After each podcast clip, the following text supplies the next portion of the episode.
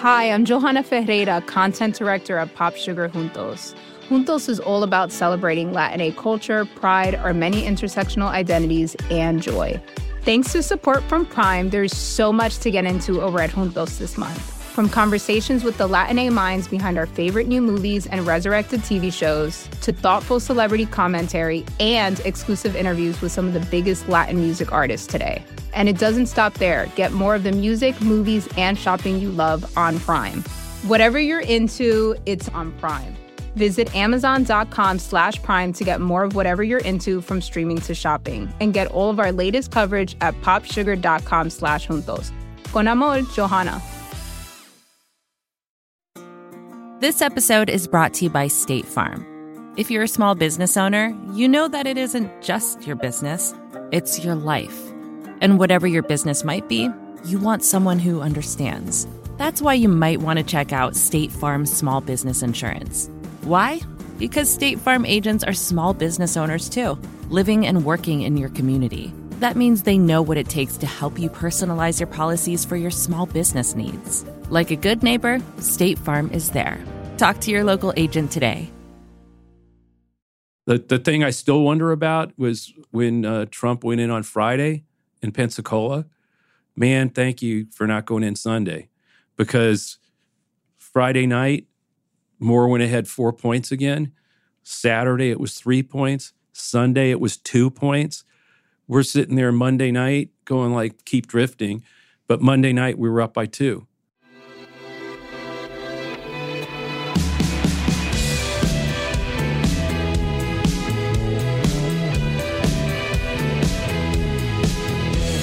Hello, welcome to the Ezra Klein Show on the Vox Media Podcast Network. I am excited about this episode. So, I've got Joe Trippi on the show this week. And Joe is, I've known him for a long time. I, I knew him back on the Howard Dean campaign when he was a campaign manager. Uh, he was an early reader of my earliest blog. I had like 32 readers. And one of them turned out to be Joe Trippi, uh, who invited me to intern for the campaign for a couple months, which I did.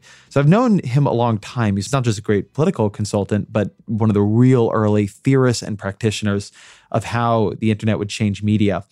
Uh, he's worked for a lot of folks Ted Kennedy, Walter Mondale, Gary Hart, Dick Gephardt, Jerry Brown, John Edwards, but pretty importantly, right now, he was a chief media strategist on the Doug Jones campaign. So he was there from the beginning, from the early discussions with Doug Jones about whether he should run through the entire campaign, the runoff between Luther Strange and Roy Moore, the eventual win, the, the construction of the ads, the reading of the polls, all of it. And this is a really fun discussion where he really does give the inside story of that campaign, including a lot of things that I didn't know or had assumed the opposite. Uh, Trippi talks in here about there are ways in which the sexual predation allegations against Roy Moore actually helped his campaign. Uh, Donald Trump was a lot more useful to the Moore campaign than I had thought he was, in my understanding of how things had gone. Uh, it, the, the race was much, much, much more stable than the polling suggested. There, there's a lot in here that uh, changed my understanding of this race. Uh, and so I think y'all are going to enjoy it quite a bit. Two quick things before we jump into it. One, of course, happy holidays. Thank you to all of you for for listening. This is a, I believe this episode is coming out on Christmas Day, so I hope you uh, enjoy it as you are escaping your family, or enjoy it on the way back from seeing your family, or whatever it might be. But but thank you for being part of this podcast. Also, uh, check out the Weeds Facebook group. Uh, I've been going in there to the Weeds, of course, is my other podcast with Matt Yglesias and Sarah Kliff and others, where we talk about policy and politics twice a week. Uh, I love that podcast. If you're not listening to it, you should be. But our Facebook group is really fantastic. It's got about 12,000 people almost in it now. It's a, just an amazing, rollicking discussion of policy and politics. And I use it every week to ask about questions for my interviewees. I've been amazed by how great the questions some of you all are, are offering me are. There are a bunch of your questions in this interview with Trippi. But but if you're interested in that, go join uh, the Weeds Facebook group. You can find it on on the Facebook uh, machine, and it's a good place not only to connect with other people who are into these podcasts, but also if you're interested to to give me some feedback on how this is going, what questions you want to hear me ask of upcoming guests. As always, you can also email me at ezra EzraKleinShow at Vox.com. All that said, here is Joe Trippi. Joe Trippi, welcome to the podcast. Good to be with you. We've known each other a long time. A long time, yeah. From the early days of blogging. Yeah, absolutely. The first days. Yeah, the first absolutely. days. and now you're I I think it it is a big jump for me to imagine the campaign manager of like the great liberal insurgency of 2004, and now you're you're helping win races in in Alabama. Yeah, that one I didn't I didn't see coming. It's your personal 50 state like, strategy. Yeah. It, well, it worked. I mean, uh, uh, I I never would have thought back in the Dean days, yeah, that I'd be uh, you know helping to win the first Democratic Senate seat in Alabama in a quarter of a century. It's pretty pretty amazing. How did you first hear of Doug Jones? I had done work in Alabama in the past. I mean, going way back uh, to the '80s uh, and early '90s, and uh, a guy by the name of Giles Perkins, who's a wonderful uh, Democrat down there. I'd worked with him in the past, and he called me up and said there was a guy named Doug Jones he wanted me to meet. I went down, and Doug was kind of not on the fence about running. He was are you crazy? Are you guys crazy? It's Alabama. No Democrats won in 25 years, and we, we've got to make the fight. But I don't want to. I don't want to do a suicide mission. I want to run. If I'm going to run, Wait, so what is the nature of this meeting? Or is is Giles Perkins trying to convince Doug Jones to run? Are you trying to? Uh, like what what Sorta, meeting are we yeah. having, and when is it happening? Whenever the seat opened up. I mean, I'm trying to. He was not ambivalent. He he wanted to run. He thought you know somebody had to stand up and fight but he didn't want to do a suicide mission kind of thing. And so Giles and, and I and another guy named Doug Turner sat down at dinner with him uh, with a couple uh, of other friends of his, and we had this long conversation about why it was possible, and and he decided, you know, let's let's do it. And uh, at that moment, so this is before the Republican primary happens. Oh yeah, before there's Roy Moore. Yeah. What is your argument for why it is possible? that I thought there was a real hunger to stop the division that was going on, that, that Trump was actually driving people to want to end the chaos. Even if you liked him, you didn't want more chaos in Washington that, than, than what he was already creating. And so um, that I, I thought if, he, if we could appeal to that, in Alabama that that would get us close.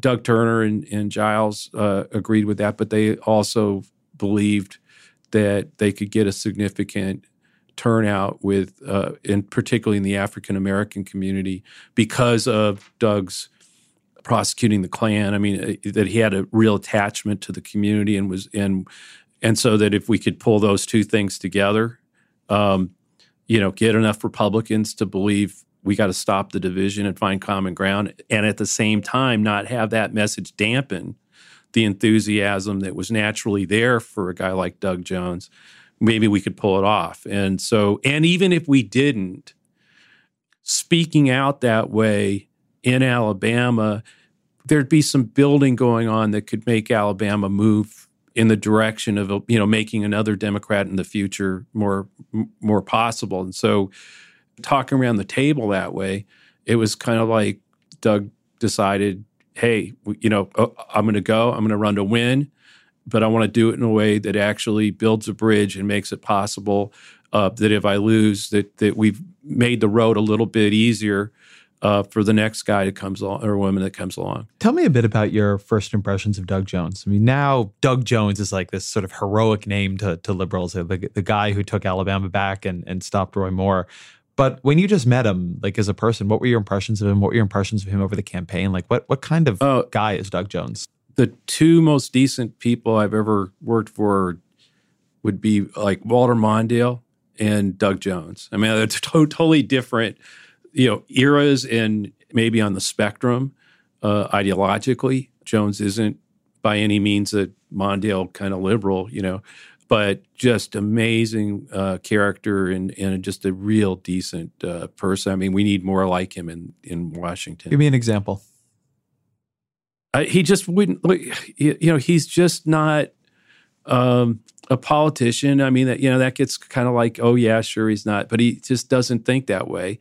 Uh, he really is a you know guy who prosecuted those you know the Klansmen and went back. You got to think about it that terror attack on that church happened like 38 years before anybody got justice. It was a cold case. He went and dug up and decided he was going to, you know, get justice. And and he did. And he was just he's just a guy who wants to do what's right, do the right thing and he's committed to you know equality for all and a lot of things that right now are in jeopardy. I think.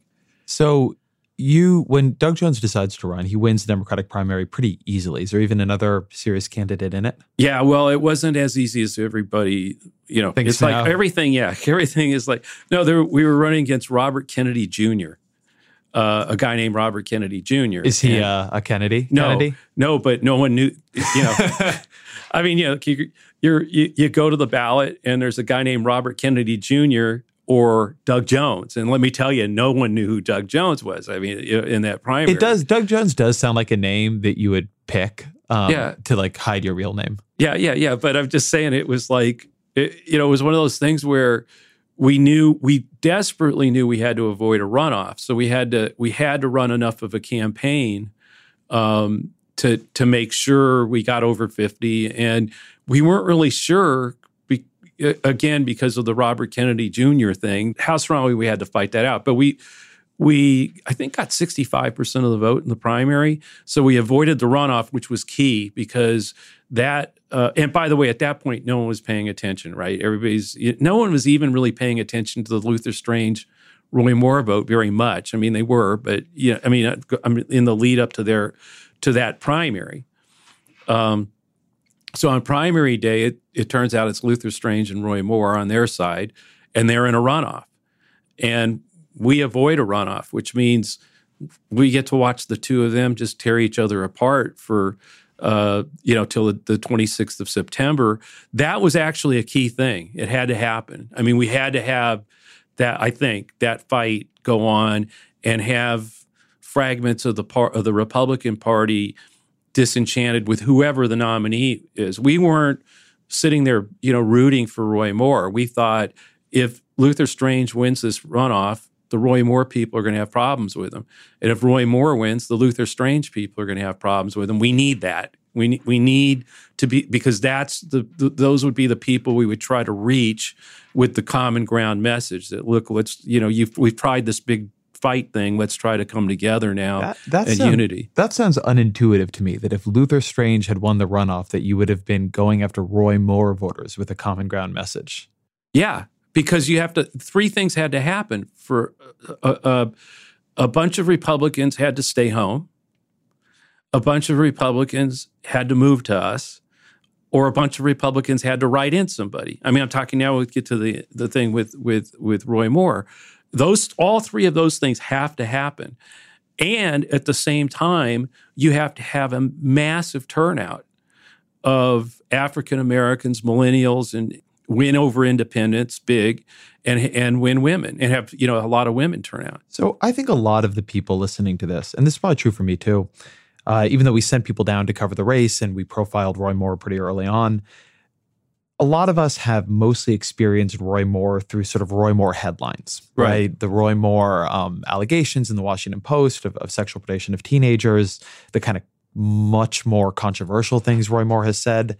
But you obviously now have been were watching Roy Moore for a long time in a more day to day way. What tell me about Roy Moore? Like, how would you describe to somebody who's not in Alabama politics the role Roy Moore played and the way he portrayed himself and, and appealed to people?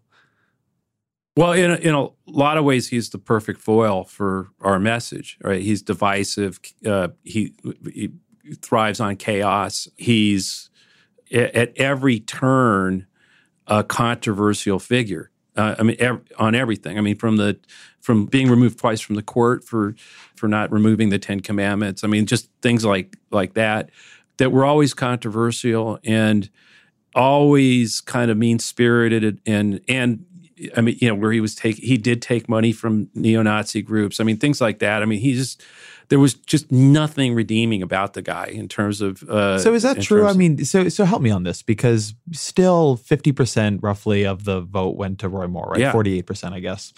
And he is a guy who, if some things hadn't come out, maybe it would have been fifty two percent, right? It's possible. What did Alabamians see in him? I mean, because they didn't think there's nothing redeeming about him. Like when you saw Roy Moore, was there ever one where you're like, I get how he appeals to people. I get what connection he is creating with that audience. No, he he connects with his uh, audience the same in a lot of ways the same way Trump connects with his uh, supporters. I mean, there there's real support for him. I mean, it is we we knew every single Roy Moore voter. You know what how many Roy Moore voters there are in the state because every single one of them voted for him. I mean, there not one of them stayed home. Uh, that didn't happen. That's not who stayed home. I think a lot of Luther Strange voters may have stayed home. And by the way, I think a lot of Roy Moore voters would have stayed home had it been Luther Strange. I mean, that's part of what was was going on here. Uh, there is a big divide in the party. It, it extends to Alabama, and uh, Roy Moore and Luther Strange sort of represented, you know, the the two sides of that. But you know, Roy Moore engenders like really strong. Another one of those guys who could kill somebody on. Uh, go shoot somebody in Times Square and or Fifth Avenue and and you know it'd be okay you know so, so, tell me where the election was in your polling in your estimation before the allegations oh we know out. we know exactly i mean we we had been running our our really strong message on finding common ground and came out of the field the day before the washington post allegation story and that day we were behind by one one point, 46 to 45. I could point out that the day before this election, we were ahead in our own survey by two points, and we ended up winning by like 1.8 or something. So, our, our, as far as we're concerned, all those other polls that were doing 11 points, eight points, you know, and all over the place, we we were we feel pretty solidly that we were, you know, we were always on top of the pulse of what was happening, and it was a dead heat before the day before the the allegations came out. In a weird way, the key to us having a chance was to detribalize the politics of the state. If Alabama was reacting to the tribal politics of our times, uh, there was no way for us to win, right? So uh, that whole the whole message of common ground, of reaching out, of of talking to each other, of finding uh, ways of uh, you know where we actually you know Jones literally looked uh, spoke directly to the to the people in the in this ad this honor ad we called honor where he said you know there's honor and compromise and civility I mean, think about that in the era of Trump in Alabama, in a in, in, with our tribalized politics. So the, what had closed the entire race to a dead heat was we had effectively Doug Jones had effectively removed that that you know people running to their to their two two corners. And what was sort of astonishing really was the allegations created tribalism again, right? Suddenly we're back into well, you know, Republicans who don't believe the charges, it's the media out to get Roy Moore. I mean, this, this he's able to start tribalizing the, the race. Trump is coming in now with his, with him, and every time that that happened, Roy Moore would open a, a lead. I mean, so so the allegations in some ways helped him in your poll. In a weird way, yeah. Because a lot of the things that people didn't like about him the fact that he'd been removed from office twice, the fact that it started a chair, religious charity and and taken a million dollars from it after he told everybody he hadn't he, he, wasn't making any money from it. I mean, been many things that kind of had bothered people about him, that things that had come out in that Luther Strange Roy Moore primary, they were totally knocked off the charts by the allegations. And those other allegations, I mean, the other problems that people had with them were sort of across party lines. It wasn't you know, if you take a million dollars and and lie about it or don't tell the truth about it, whatever word you want to use, there are plenty of Republicans who are like scratching their heads saying, "Can I trust this guy too?" But when it comes to the allegations, it's suddenly there's a fake yearbook. I mean, he's he's able to to create all this doubt and then and then push against the the the mainstream media who's out to get me. He's he's literally playing right into the Trump uh, handbook, and you got Trump and Bannon, uh, you know, along there with him, trying to trying to create that tribal divide. These moves would be like a three or four point move. So what I mean by that is, you know, we could be behind 45 44 or we'd be ahead 45 44 and then trump would go out in the white house and say something about you know roy moore's who we need we got to save the seat and then go trash Doug Jones as, as weak on crime when he had been a tough prosecutor, put the Klan in prison. You know, I mean, but he would go do that. He would move, but he'd move to like a three or four point lead. He so never Trump was helpful for Moore in Alabama. for three or four points for like three or four days, and then it would drift right back to us. And so, like the the thing I still wonder about was when uh, Trump went in on Friday in Pensacola. Man, thank you for not going in Sunday, because Friday night Moore went ahead four points again. Saturday it was three points. Sunday it was two points. We're sitting there Monday night going like keep drifting, but Monday night we were up by two. Um, so it had happened just like every other time. I mean, the key to thinking about it from our point of view was wait a minute, four points? That's it? Alabama, you won by 28 points here 13 months ago, and all you do is move Roy Moore from 44 to 48, and we're still at 45 or maybe we drifted down to 44. So that's that's it. I mean, when you say, well, so he helped him, yeah, what he helped him do is get from 44 to 48 for three or four days, and then would drift back down.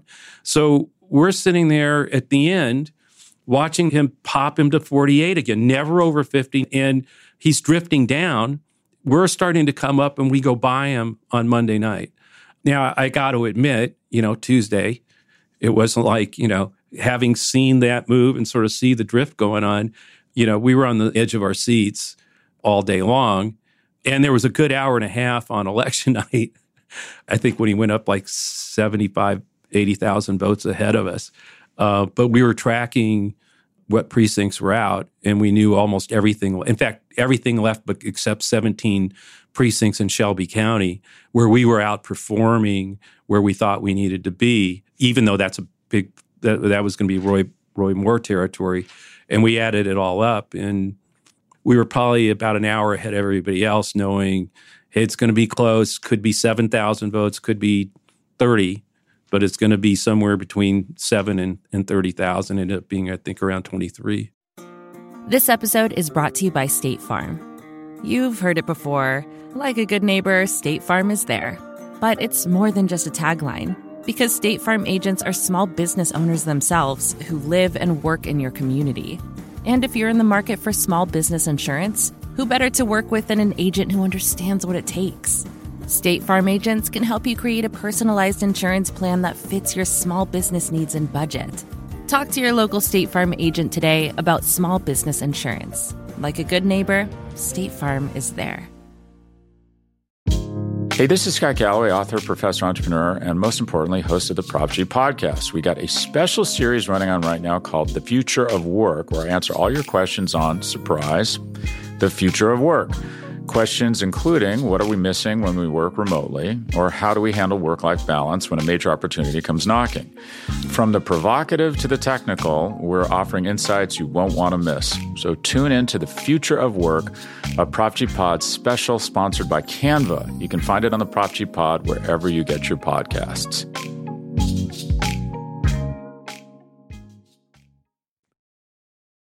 There was no one like Trump for you, though.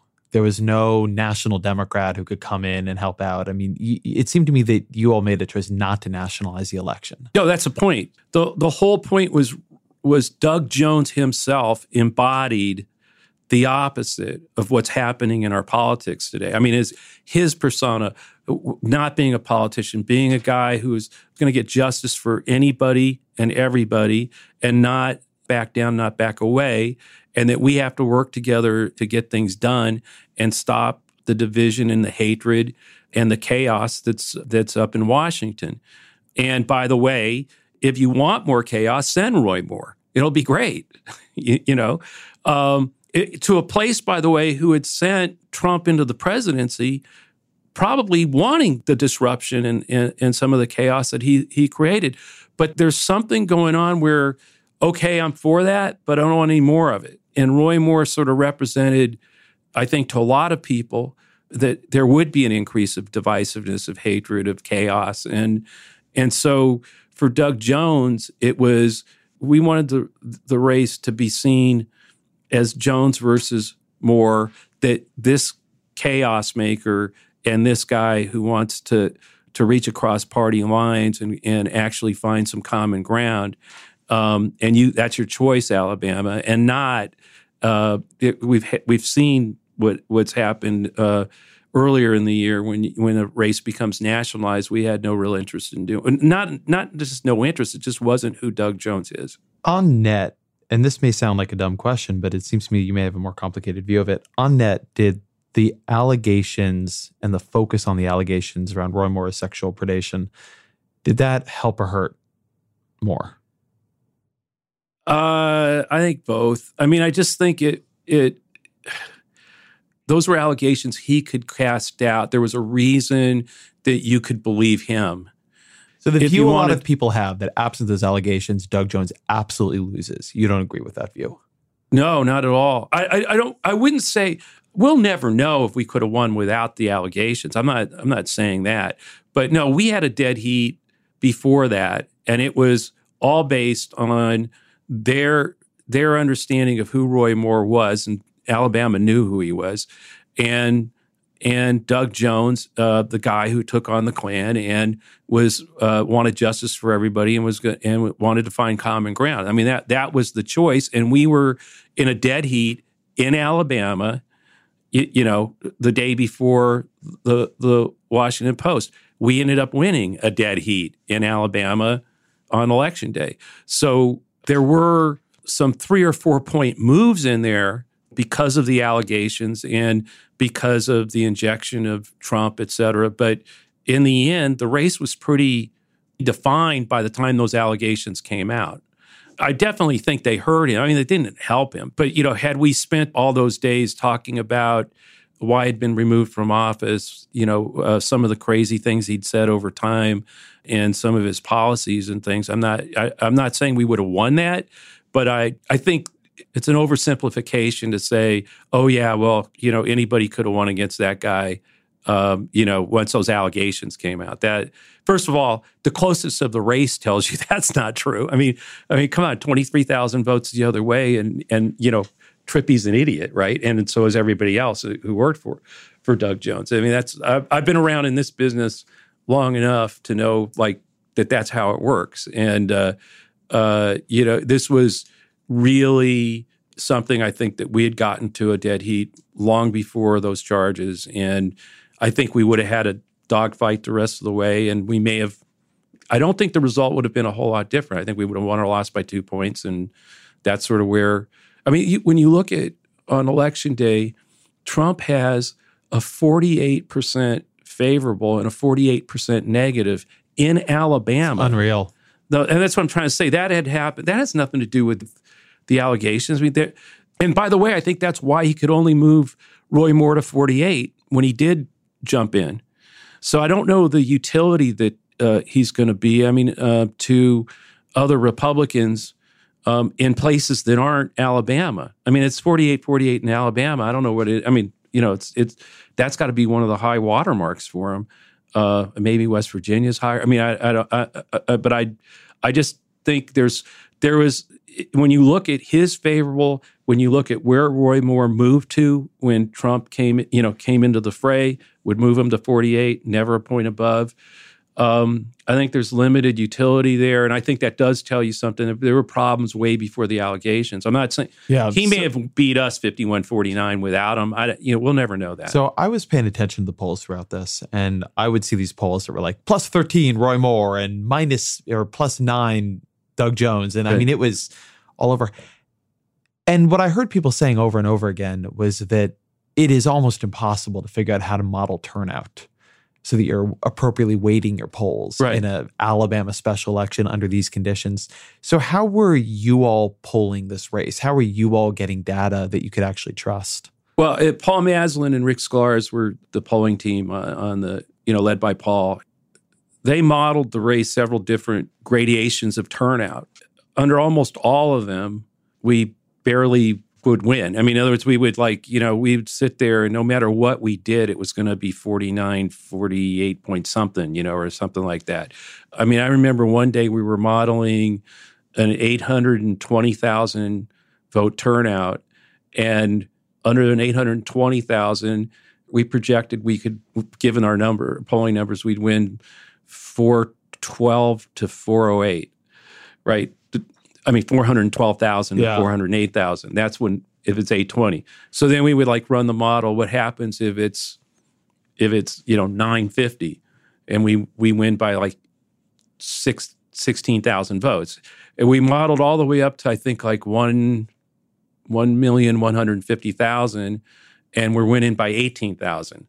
I mean, it does it, it just because you're getting some, you know, but, but why is that? I mean, that seems like in every one of those model assumptions, you're assuming that changes in turnout are hitting both sides equally. No, because what we're looking at is what how many African Americans are telling us they're what percentage of them are telling us they're going to vote in college educated whites and you know all that and what's their intensity level. So like what was happening during the entire campaign was you know you start out the campaign and on a 0 to 100 scale of intensity 60% or 90 or above. Well those people are voting right? Now how, what's that model look like? And you know what now let's go down the the scale a little.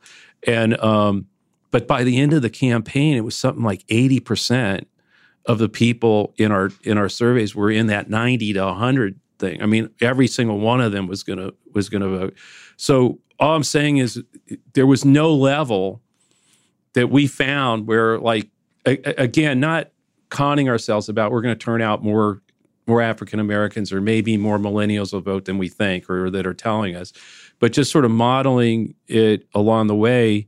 We always were in the lead when we projected things, but by like ridiculously small margins. I mean, we I think we probably had to spend more money on digital advertising or di- digital than any Senate campaign in history. I mean, we were going after every under 45 year old person on the planet, no matter, well, in Alabama, but, in- you know, that we could find on di- with different targets.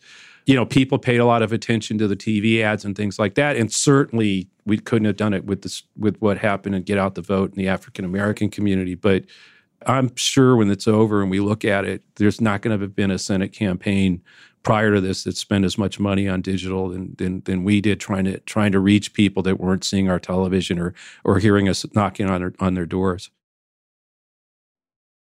One of the things that I found interesting about the campaign was a model that I've become used to for Democrats running in very conservative southern states is for them to run on pretty conservative platforms, to to run as a pro-life Democrat, to run as you know a, a sort of what in another context you might call like a Democrat in name only. And Doug Jones didn't do that. He was very pro-choice in the campaign. He was against the Republican tax bill. I mean, he was I don't think particularly loud about his progressivism, but on the other hand, he it wasn't a very moderated form of it either. And I'm curious. No, how and they made they made sure they they made sure that uh, th- you know on on digital and advertising to, to you know to go after us on all that stuff. Was that a choice? Oh yeah, yeah. I mean, the the one thing even at that dinner was you know he didn't he didn't want to run if it was a suicide mission, and he didn't want to run by changing positions or somehow pandering to part of the electorate that meant he had to change his, you know where he really stood on things. This is a guy who was not you could not walk into into the room and say, "Hey, the poll says, you know, 68% of the people of Alabama are for X." and you're on the other side of that. He's the kind of person that would go out and say, We don't agree. Let me explain to you why I'm where I'm at and why we should try to find a way for us to, to get to some middle ground on this. Doug Jones was a realist. If that's how why he got rejected, he could live with that. I mean, you know, he moved the ball forward. Uh, he wanted to win, don't get me wrong. But I actually think that w- we got a lot of people voting for us because you know Donald Trump. People know where he stood. You know, I mean, they know you. You you could disagree with him, but you know where he is. I'm not so sure about that with Trump now, but I mean, I'm talking about what the appeal that he has with some of his folks. I think Doug Jones got a lot of support because people just saw him. They believed him, even if they didn't agree with him. They knew, okay, so he's not he's not hiding that from me. So, you know, if he tells me he wants to reach common ground, then maybe he really does. I mean, I think there was an authenticity to him and a credibility to him that that Moore didn't have. One of the things that kept happening when we were talking to people was they, without us bringing it up uh, would start talking to us about how they didn't understand why Jones, every time Jones was on television, he was always talking to them. Because every one of our spots was him just dead to camera talking to the people. We never had, you know, he's talking about being a steel worker. We never had like a steel, you know, uh, plant behind him or anything like that, or even like going over or pictures of his dad or in the steel mill. We didn't do that. It was always him dead to, to just looking and talking directly to people. And we wanted to do that. We wanted to get people to to understand who and what he was and like and make their own judgment. But what we didn't realize was at the same time, Roy Moore never appeared in any of his ads. It was always big booming music and shots of aircraft carriers and strong for the military and all, which is you know important stuff. But what was really weird was we, when you're on the phone, when people are on the phones and and you're interacting with voters, and they're actually saying, "How come Roy Moore doesn't talk to us?" I trust your guy, and you know, it's dawning on me. Roy Moore's never talked to us. If you go back at the look at the last spot we we did, the last lines in it are you know, think about it. When was the last time Roy Moore ever looked you in the eye and told you the truth? And then just then, not at the top of the spot, the negative spot, but at the very end, looking dead at you, I'm Doug Jones and I approve this message. Just looking straight into the camera. So what we we were reinforcing that this guy wasn't telling you the truth. He never looked you in the eye and told you the truth. And the entire campaign, there's one guy that's been doing that. And by the way, he's about to do it again. He's going to take responsibility for this for this you know negative ad. No one ad did any, but I'm saying that there was a method to what we were trying to do. So if Senator Chris Van Hollen, who's running the Democratic Senate Campaign Committee for 2018, came to you and said, "What are the lessons of this race for everyone else?" Is the answer that well it's a weird alabama race and roy moore is weird and there's not something universalizable here? Or do you think that there is something that the broader democratic party has to learn? I think there is a almost infinite hunger in the country right now among many many voters republican democrat independent for ending the division the hatred the hate talk um, and finding common ground. The question we had in the campaign was well, wait a minute, there are a bunch of partisans on both sides who you say, let's find common ground, work with the other side. And they're like, what, get out of here. you know, I want somebody who's going to go punch Trump in the face and, you know, have it out with the, those damn Republicans on the floor and, and vice versa. Um, that was the Howard Dean campaign. Yeah, yeah, right. yeah, I've been there. Uh, yeah, it, but it's a different time too. This isn't George Bush. I mean, it's a it's a different time, and I think in a, I think what's going on is Trump, even with his own supporters who like him, he's created enough enough hostility and chaos that they don't want more of it. They can tolerate it with him, but I don't. They don't want more. They really want people to work together. And so Roy Moore repre- represented more of that. I think I think both parties, candidates who are out there running right now, do not underestimate the power of of pushing not just against Washington, but against and and not just against they can't get anything done, but against the division and chaotic and and hostile Washington D.C. and that it's time. It's time to actually sit down reach across the aisle and and and start getting things done for the American people. Now the problem with that, and that's where we didn't have a primary. I mean, now let's go back to Robert Kennedy Jr. We scion of the famous Kennedy family. Yeah, yeah, right. So we did. I mean, we had a primary, but you know what I'm saying. Yes, it wasn't uh, wasn't a, a fight. Uh, we didn't have to fend off um, a bunch of people who would have been who might have been out there. I don't know if they would or not, but it would have been you know, wait a minute, what are you doing? You know, uh, talking about finding common grounds with the, with the, those Republicans or vice versa. That happened. I mean, when we ran the honor ad, Gettysburg and the Civil War and the Battle of Little Round Top, that's the probably the spot that closed it. Can we talk uh, about that ad for a minute? Because sure. I think that ad is a unusual ad to somebody who is not familiar with it. So you have an Yeah. ad that is about Gettysburg Right. in Alabama. yeah. And the point of that ad is that Doug Jones would like to go work with some Northerners on legislation. Right. Yeah.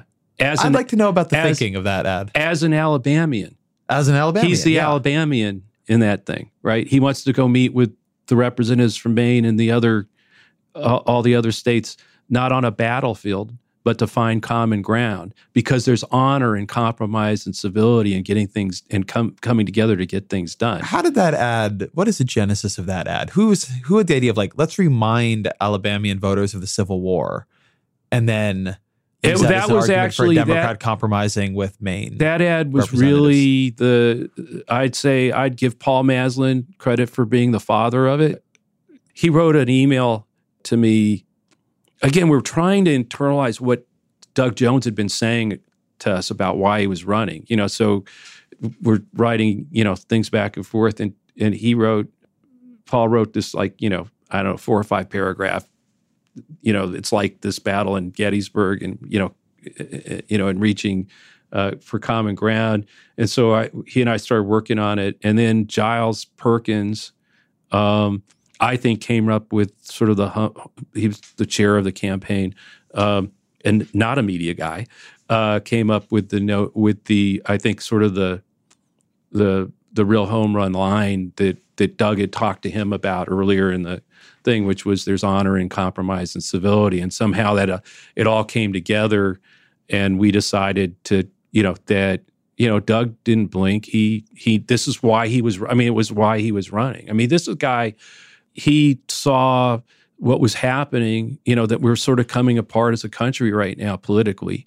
That our politics are falling apart, and that the you know the chaos of um, uh, and hostility that we're seeing, you know, where people don't want to work together. They want to they want to have a big battle in Washington, was sort of a metaphor for, um, you know, going to speak for Alabama, meet the the representatives of the uh, of the other states, not on a battlefield, but to find common ground. Washington shouldn't be a battlefield. So then, to, to go back to the the broader question for Democrats in 2018, as you're saying, there is this there is this issue where a Democrat running in a contested primary is going to be running against Democrats who have a very confrontational approach to Trump, and then there are going to be those who want to run a campaign that is more about turning the temperature down.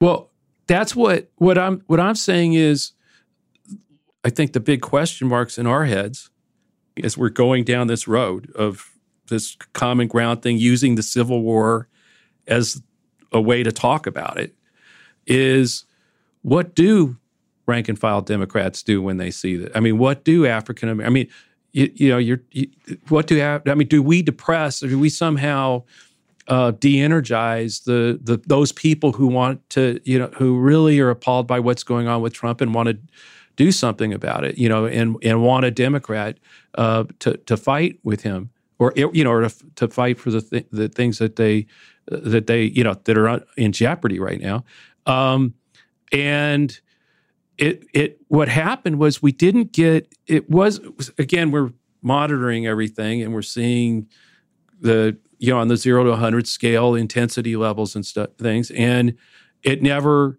what what happened was we start republican women started to move to us. Um, younger republicans started to move to us.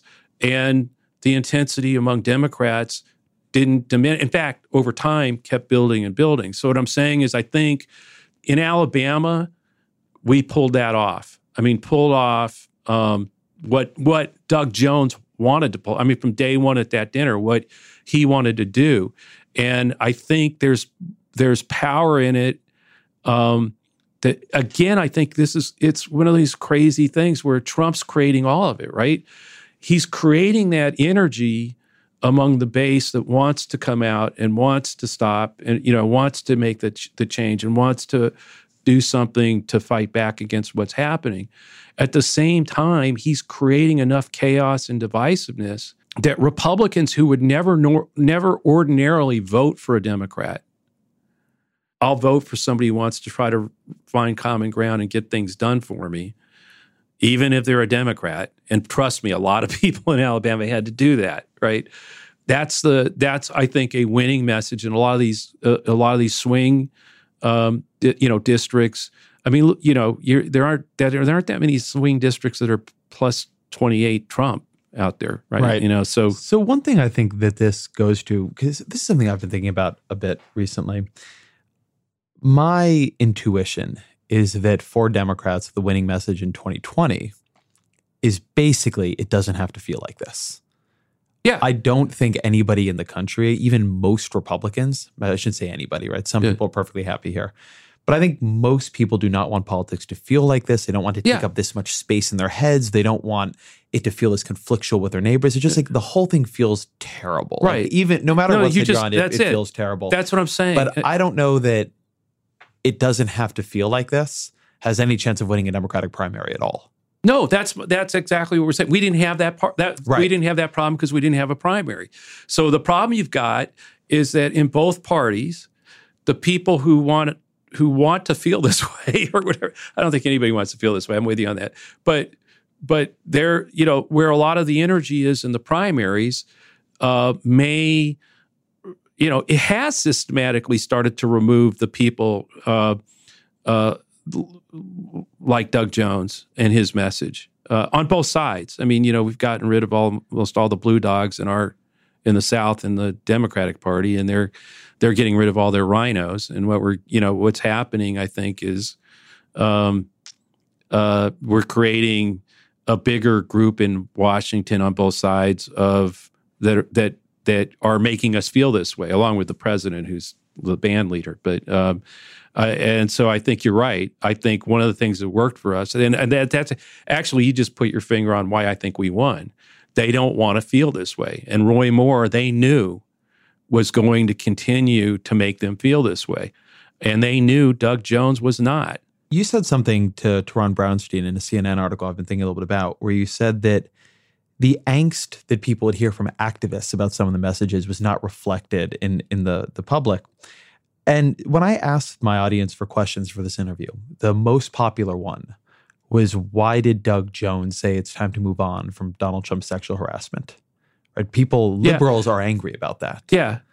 Uh, but I mean, I think, first of all, I think he'd be the first to admit he could have said that better. But I think what, what he was saying was Donald Trump's not going to resign over these charges.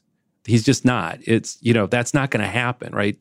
The, you know, mostly what he, I think, you know, I'm not trying to get into, but that, I mean, that was what he was trying to say. The reality is there's a bunch of investigations going on you know, he was thinking in terms of defending the Mueller investigation, things like that. I'm not getting into. I taught, had a brief conversation with him, and uh, and I know that the thing. I mean, you go back and look at what he's said about about sexual harassment and and Roy Moore. It was it was a, a clumsy way of of uh, and didn't you know? I think he would have said it uh, di- differently, but what he was what he meant to say or what he is saying is you know, d- d- Donald Trump's not going to resign over this. He's not going to take these charges seriously. Let's get you know get onto the things But, that. but the question I want to ask you about that, and, and it's broader here than even Doug Jones.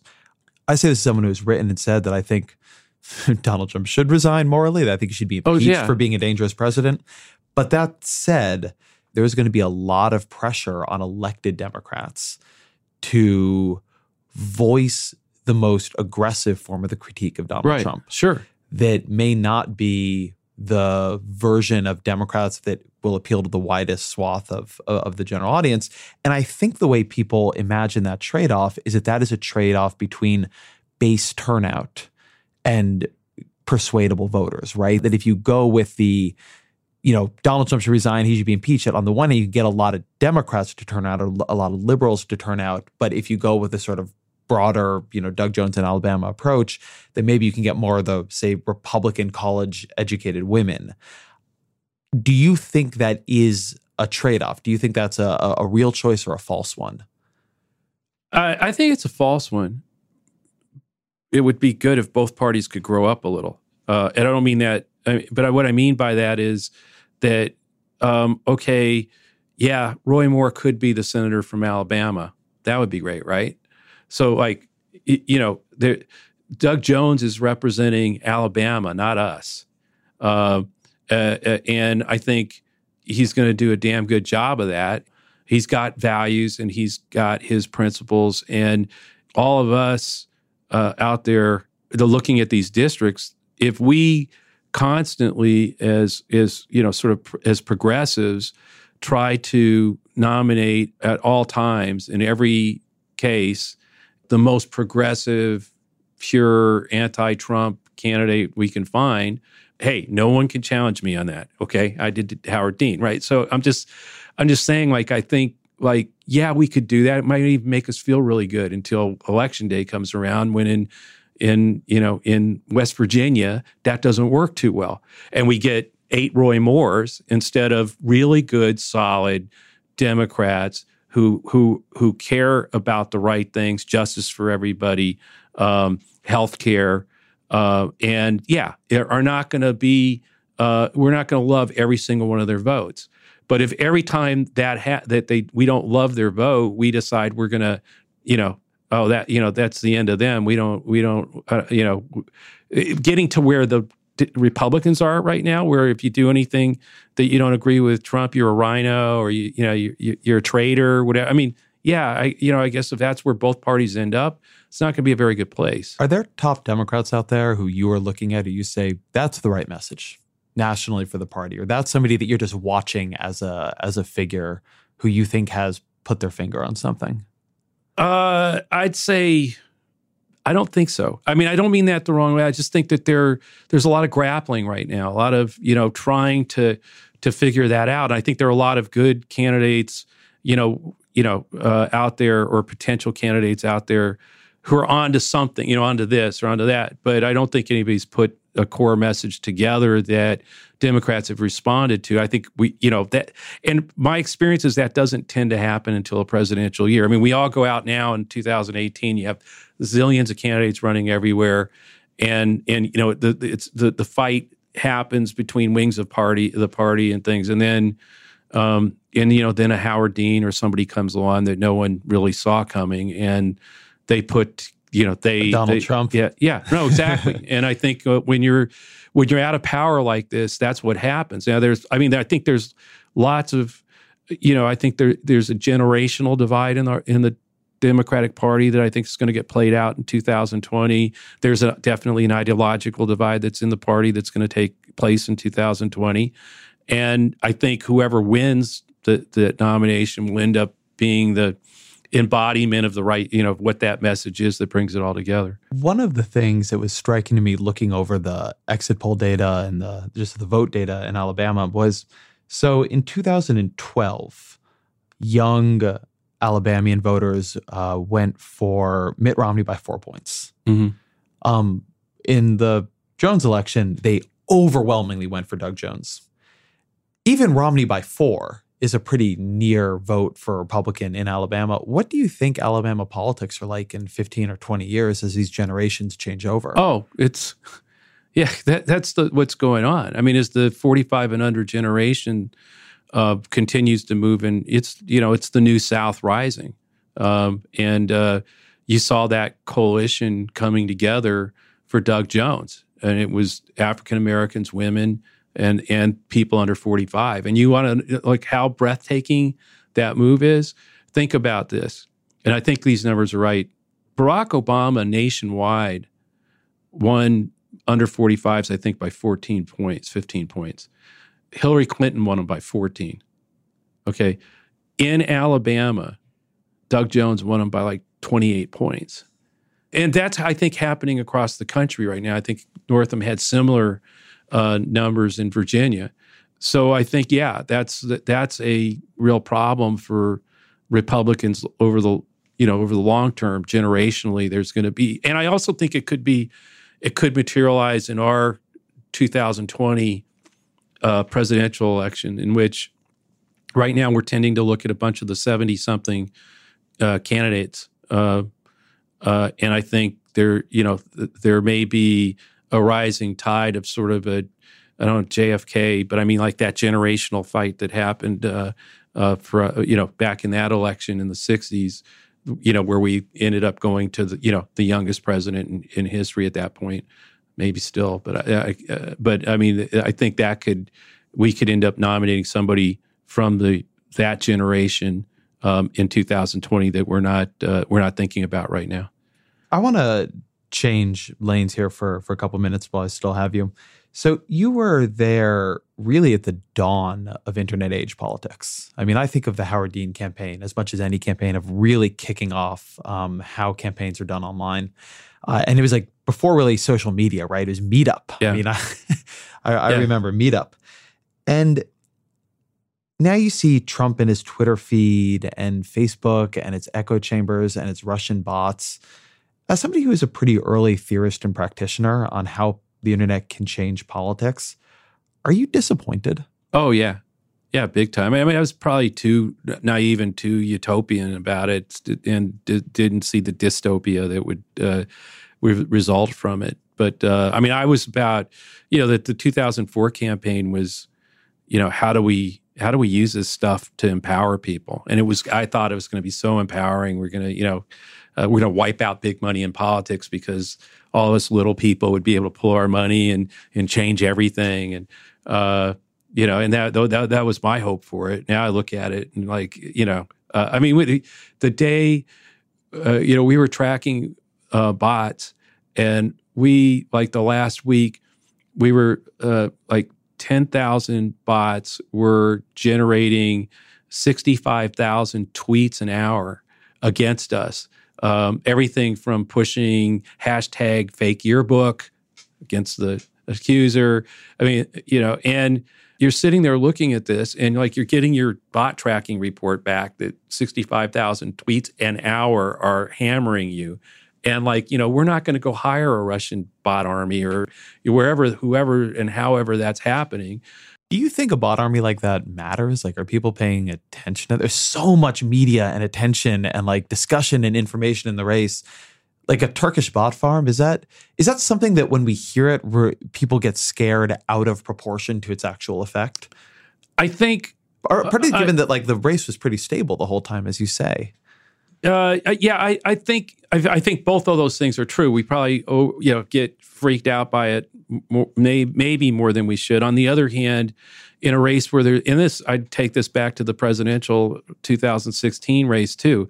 Do I know for sure that there aren't 15,000 people in Alabama that that didn't vote for and more because they they believed the fake yearbook story. I mean that the, because they were getting it in their you know everything that they were seeing in their stream um, at that level you know impacted them. Is the same thing about you know did did were there 11,000 people in Michigan or you know who stayed home or didn't vote for Hillary Clinton because you know you know because of of uh, fake stories that were moving around. Uh, I'm not making the accusation that they were did that they did. But i'm saying like that's when you get that kind of doubt going in our system i mean it, you know whether we can trust what's really happening and what is or isn't fake news and there's bot you know these bot armies out there.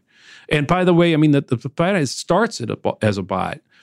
But then a, a jones uh, volunteer sees a bot attack Moore uh, you know in a tweet and retweets it. And it's now coming from joe trippi to ezra right? And now and and, and it's now got some credibility Yep. that it didn't have five minutes ago.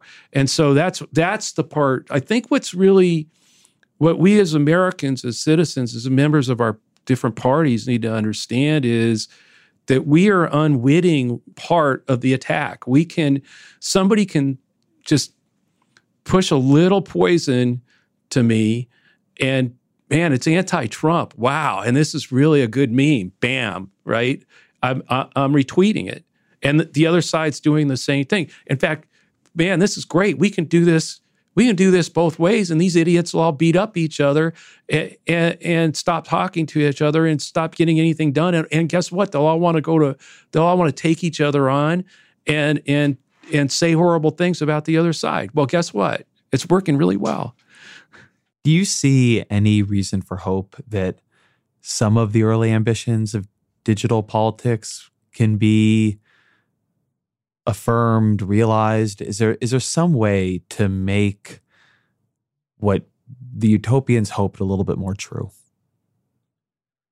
I I have severe doubts about it. I'm still hopeful. Uh, I do think it will probably be. Um, the it, it could easily be our, the next presidential candidate that makes that happen. I, I just I'm, I'm I'm a believer that you know uh, that we tend as a people to pick opposites as our next president, and you know Trump absolutely the opposite of Obama. Uh, you know Nixon, Carter, and I think you know the the the right leader who steps forward and starts to to call on the country to unity if thousands of Amer- millions of Americans start to to build into that that candidate's network, that it's possible that you, you need something like that to sort of start to make us. Uh, you know, the the one thing right now, everybody goes to their corner, and they all go to their corner on social media too. You know, and and and um, that's I, I don't know what the answer. I think it's going to take somebody a, a national leader stepping forward that that that's trusted by enough people on both sides to say, "Hey, let's put let's put the let's put the weapons down." Uh, you know, let, let, I'm not going to use my Twitter handle the way I've been using it. Uh, and we instead, right now, we've got a, a, president who tells us, shows us exactly how to, you're supposed to use Twitter. And unfortunately, uh, you can't even, I can't even counsel people not to. Right? I mean, that's like, you know, so then Ridiculous. here's here's the final question we ask on this podcast, which is the opposite of how we use Twitter, which is what are three books you've loved, cared about, influenced you that you'd recommend people read? Oh man, what it takes. Uh, Richard if you're inter- yeah, if you're interested in politics, that book is how we politics, know each other. Yeah, yeah, yeah, because it got me into Gary Hart, and you were reading me because I was some random young kid into Gary Hart. Yeah, right. And I try. I I've, that's how I've always been. I've, you know, I hear see somebody who's who's starting out and say, "Hey, look, don't you know, don't don't look at it this way. You know, it, it's not that bad." Uh, but uh, that that book, I, the book on Da Vinci right now, I just Walter got, Isaacson. Yeah, yeah, Walter Isaacson's yeah. book is great. Uh, oh, the book on Grant. Oh, the new yeah. the new biography of Ulysses yeah, Grant. Yeah, yeah, yeah. That's a really good one too. That's I mean, Chernow, right? Yeah, yeah, Chernow. Yeah. Uh, Joe Trippi, thank you so much. Cool. Thank you thank you to Joe. That that was fantastic. Um, I, I, I have a lot here that I want to think about uh, after this episode. Thank you to all of you for for tuning in. To my producer Jillian Weinberger, Ezra Klein will be back next week.